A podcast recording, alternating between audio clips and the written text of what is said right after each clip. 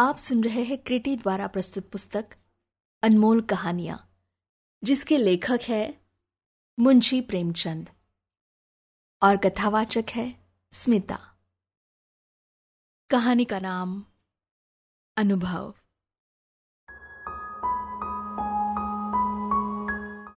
प्रियतम को एक वर्ष की सजा हो गई और अपराध केवल इतना था कि तीन दिन पहले जेठ की तपती दोपहरी में उन्होंने राष्ट्र के कई सेवकों का शरबत पान से सत्कार किया था।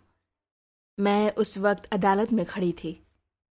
कमरे के बाहर सारे नगर की राजनीतिक चेतना किसी बंद पशु की भांति खड़ी चित्कार कर रही थी।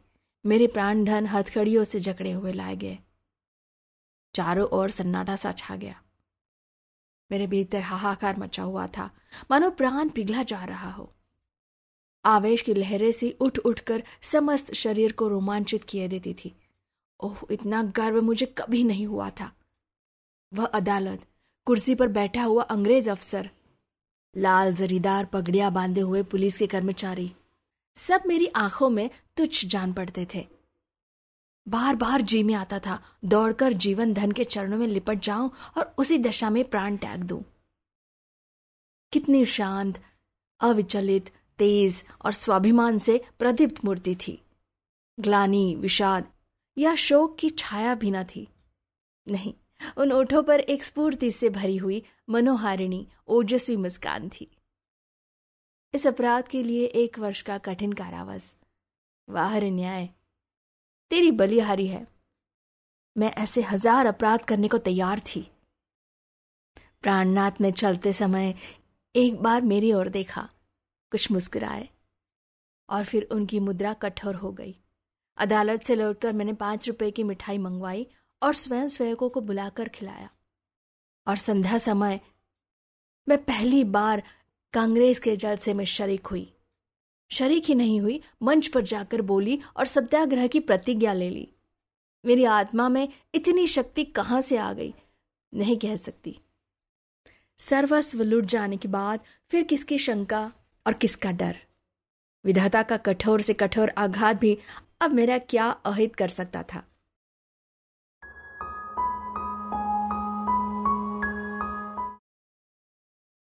दूसरे दिन मैंने दो तार दिए, एक पिताजी को, दूसरा ससुर जी को।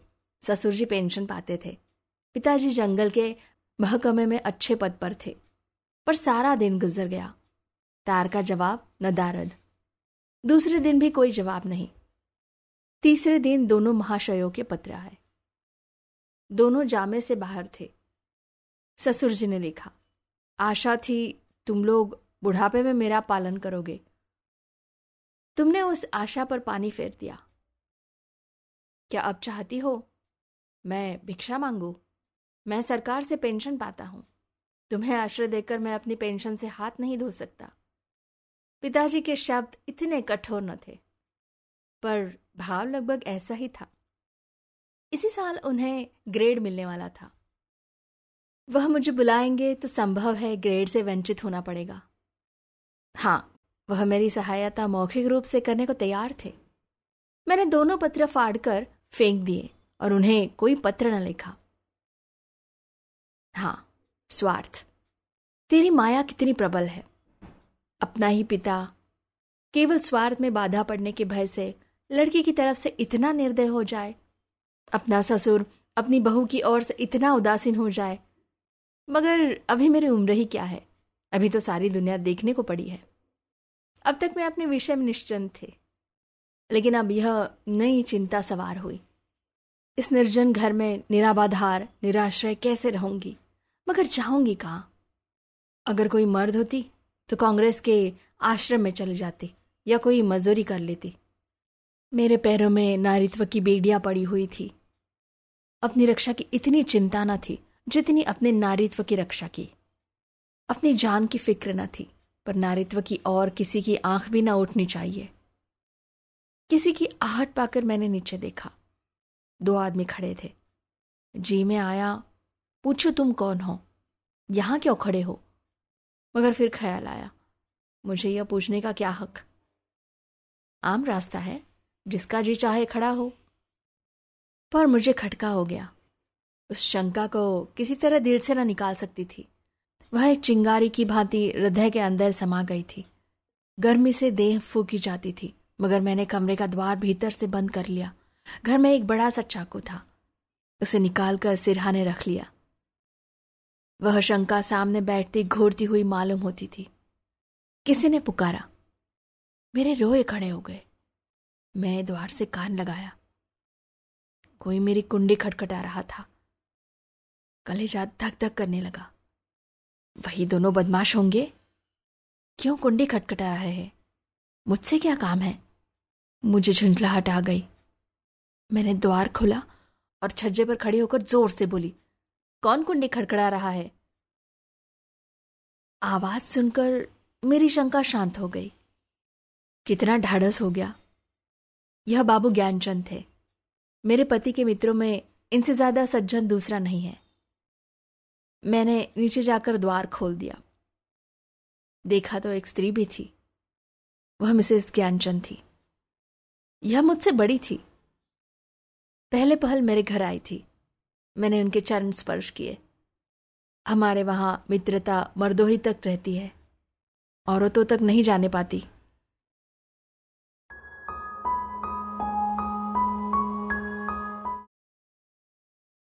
दोनों जने ऊपर आए। ज्ञान बाबू एक स्कूल के मास्टर है। बड़े ही उदार, विद्वान, निष्कपट। पर आज मुझे मालूम हुआ कि उनकी पथ प्रदर्शिका उनकी स्त्री है। वह दोहरे बदन की प्रतिभाशाली महिला थी। चेहरे पर ऐसा रोब था, मानो कोई रानी हो। सिर से पाँव तक गहनों से लदी हुई। मुख सुंदर न होने पर भी आकर्षक था।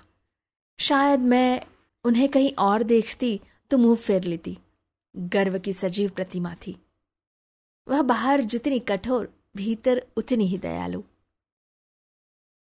घर को ये पत्र लिखा? यह प्रश्न उन्होंने कुछ हिचकिचाते हुए किया। मैंने कहा हाँ लिखा था। कोई लेने आ रहा है? जी नहीं, न पिताजी अपने पास रखना चाहते हैं, न ससुर जी। तो फिर? फिर क्या? अभी तो यही पड़ी हूँ। तो मेरे घर क्यों नहीं चलती? अकेले तो इस घर में मैं न रहने दूँगी।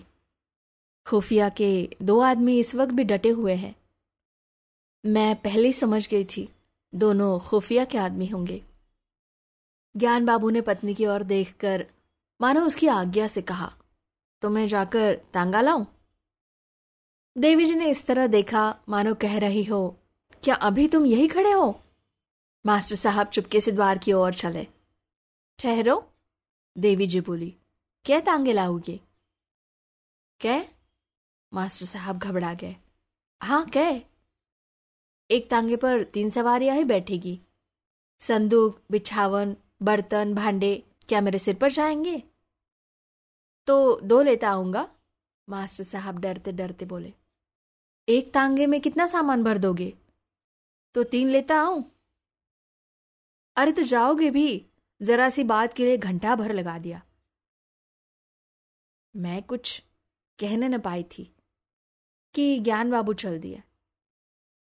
मैंने सकुचाते हुए कहा, बहन, तुम्हें मेरे जाने से कष्ट होगा और देवी जी ने तीक्ष्ण स्वर में कहा हाँ होगा तो अवश्य।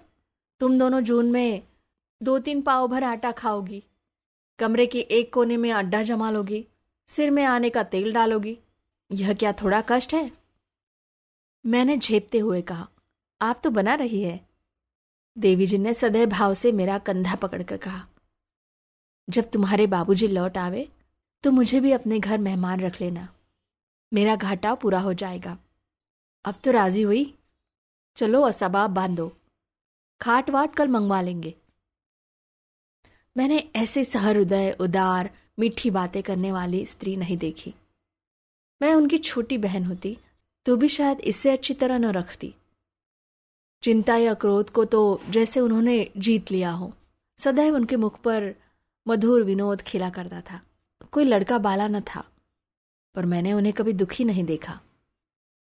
ऊपर के काम के लिए लौंडा रख लिया था, भीतर का सारा काम खुद कर दी इतना कम खाकर और इतनी मेहनत करके वह कैसे इतनी दशपुष्ट थी? मैं नहीं कह सकती। विश्राम तो जैसे उनके भाग्य में ही नहीं लिखा था। जेठ की दोपहरी में भी न लेटती थी। हाँ मुझे कुछ न करने देती। उस पर जब देखो, कुछ खिलाने को सिर पर सवार। मुझे यहाँ बस यही एक तकलीफ़ थी। मगर आठ ही दिन गुजरे थे कि एक दिन मैंने उन्हीं दोनों खुफियों को नीचे बैठा देखा। मेरा माथा ठनका। यह अभाग्य यहाँ भी मेरे पीछे पड़े हैं, मैंने तुरंत बहन जी से कहा। वे दोनों बदमाश यहाँ भी मंडरा रहे हैं? उन्होंने हिकारत से कहा, कुत्ते हैं, फिरने दो। मैं चिंतित होकर बोली, कोई स्वांग ना खड़ा करे। उसी बेपरवाही से बोली, भूखने के सिवा और क्या कर सकते हैं? मैंने कहा, काट भी तो सकते हैं। हंसकर बोली, इसके डर से कोई भाग तो नहीं जाता ना? मगर मेरी दाल में मक्खी पड़ गई। बार बार छज्जे पर जाकर उन्हें टहलते देखाती यह सब मेरे पीछे पड़े हुए हैं। आखिर मैं नौकरशाही का क्या बिगाड़ सकती हूँ? मेरी सामर्थ्य ही क्या है? क्या यह सब इसी तरह से मुझे यहाँ से भगाने पर तुले है? इससे उन्हें क्या मिलेगा? यही तो कि मैं मारी मारी फिरूं? कितनी नीची तबीयत है। एक हफ़्ता और गुजर गया। खुफिया ने पिंड न छोड़ा। मेरे प्राण सूखते जाते थे। ऐसी दशा में यहाँ रहना मुझे अनुचित मालूम होता था, पर देवी जी से कुछ कह ना सकती थी।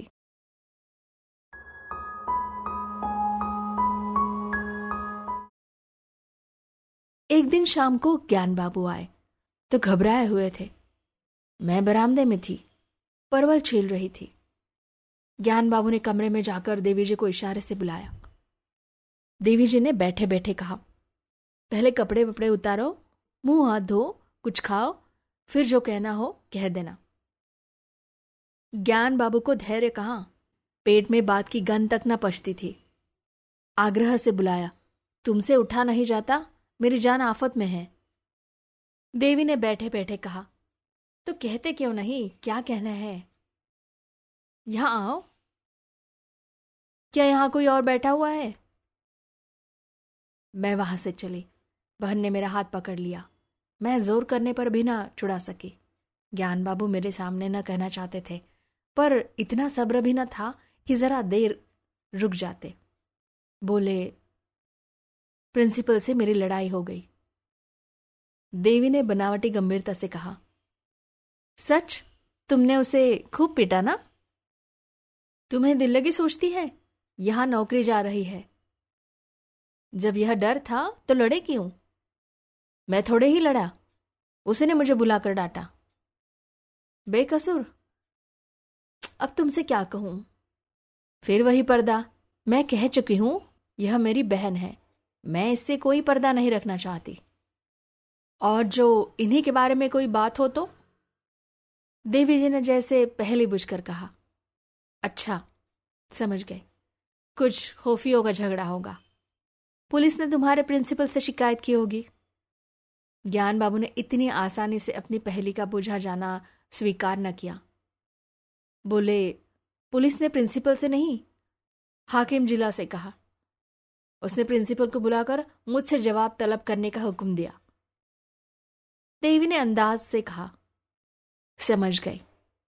प्रिंसिपल ने तुमसे कहा होगा कि उस स्त्री को घर से निकाल दो।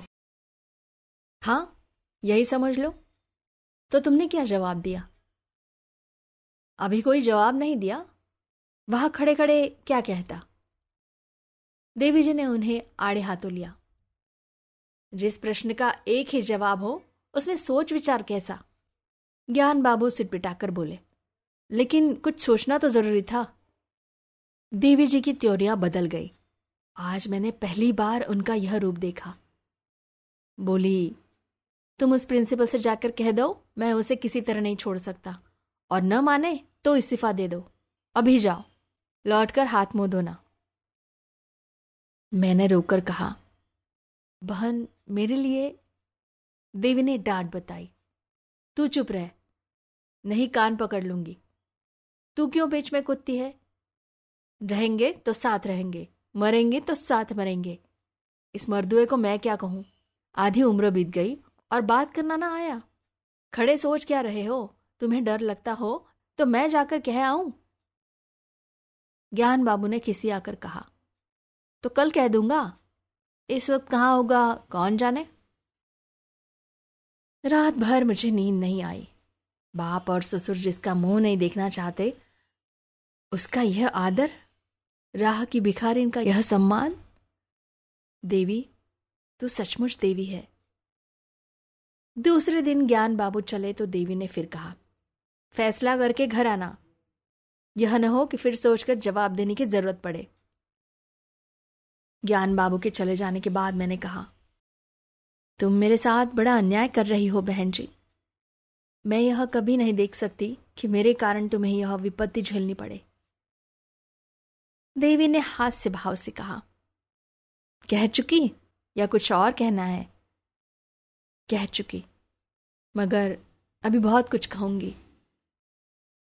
अच्छा बता, तेरे प्रियतम क्यों जेल गए? इसीलिए तो कि स्वयं सेवकों का सत्कार किया था। स्वयं सेवक कौन है? यह हमारी सेना के वीर हैं, जो हमारी लड़ाइयाँ लड़ रहे हैं। स्वयं सेवकों को भी तो बाल बच्चे होंगे माँ बाप होंगे वह भी तो कोई कारोबार करते होंगे। पर देश की लड़ाई लड़ने के लिए उन्होंने सब कुछ त्याग दिया है। ऐसे वीरों का सत्कार करने के लिए जो आदमी जेल में डाल दिया जाए, उसकी स्त्री के दर्शनों से भी आत्मा पवित्र होती है। मैं तुझ पर एहसान नहीं कर रही हूँ। तू मुझ पर एहसान कर रही है। मैं इस दया सागर में डुबकियाँ खाने लगी। बोलती क्या? शाम को जब ज्ञान बाबू लौटे तो उनके मुख पर विजय का आनंद था। देवी ने पूछा, हार की जीत? ज्ञान बाबू ने अकड़ कर कहा, जीत। मैंने इस्तीफा दे दिया तो चक्कर में आ गया। उसी वक्त हाकिम जिला के पास गया। वहाँ न जाने मोटर पर बैठकर दोनों में क्या बात हुई। लौटकर मुझसे बोला, आप पॉलिटिकल जलसे में तो नहीं जाते? मैंने कहा कभी भूलकर भी नहीं। कांग्रेस के मेंबर तो नहीं है। मैंने कहा, मेंबर क्या? मेंबर का दोस्त भी नहीं। कांग्रेस फंड में चंदा तो नहीं देते? मैंने कहा, कानी कौड़ी भी कभी नहीं देता। तो हमें आपसे कुछ नहीं कहना है। मैं आपका इस्तीफा वापस करता हूँ। देवी जी ने मुझे गले लगा लिया।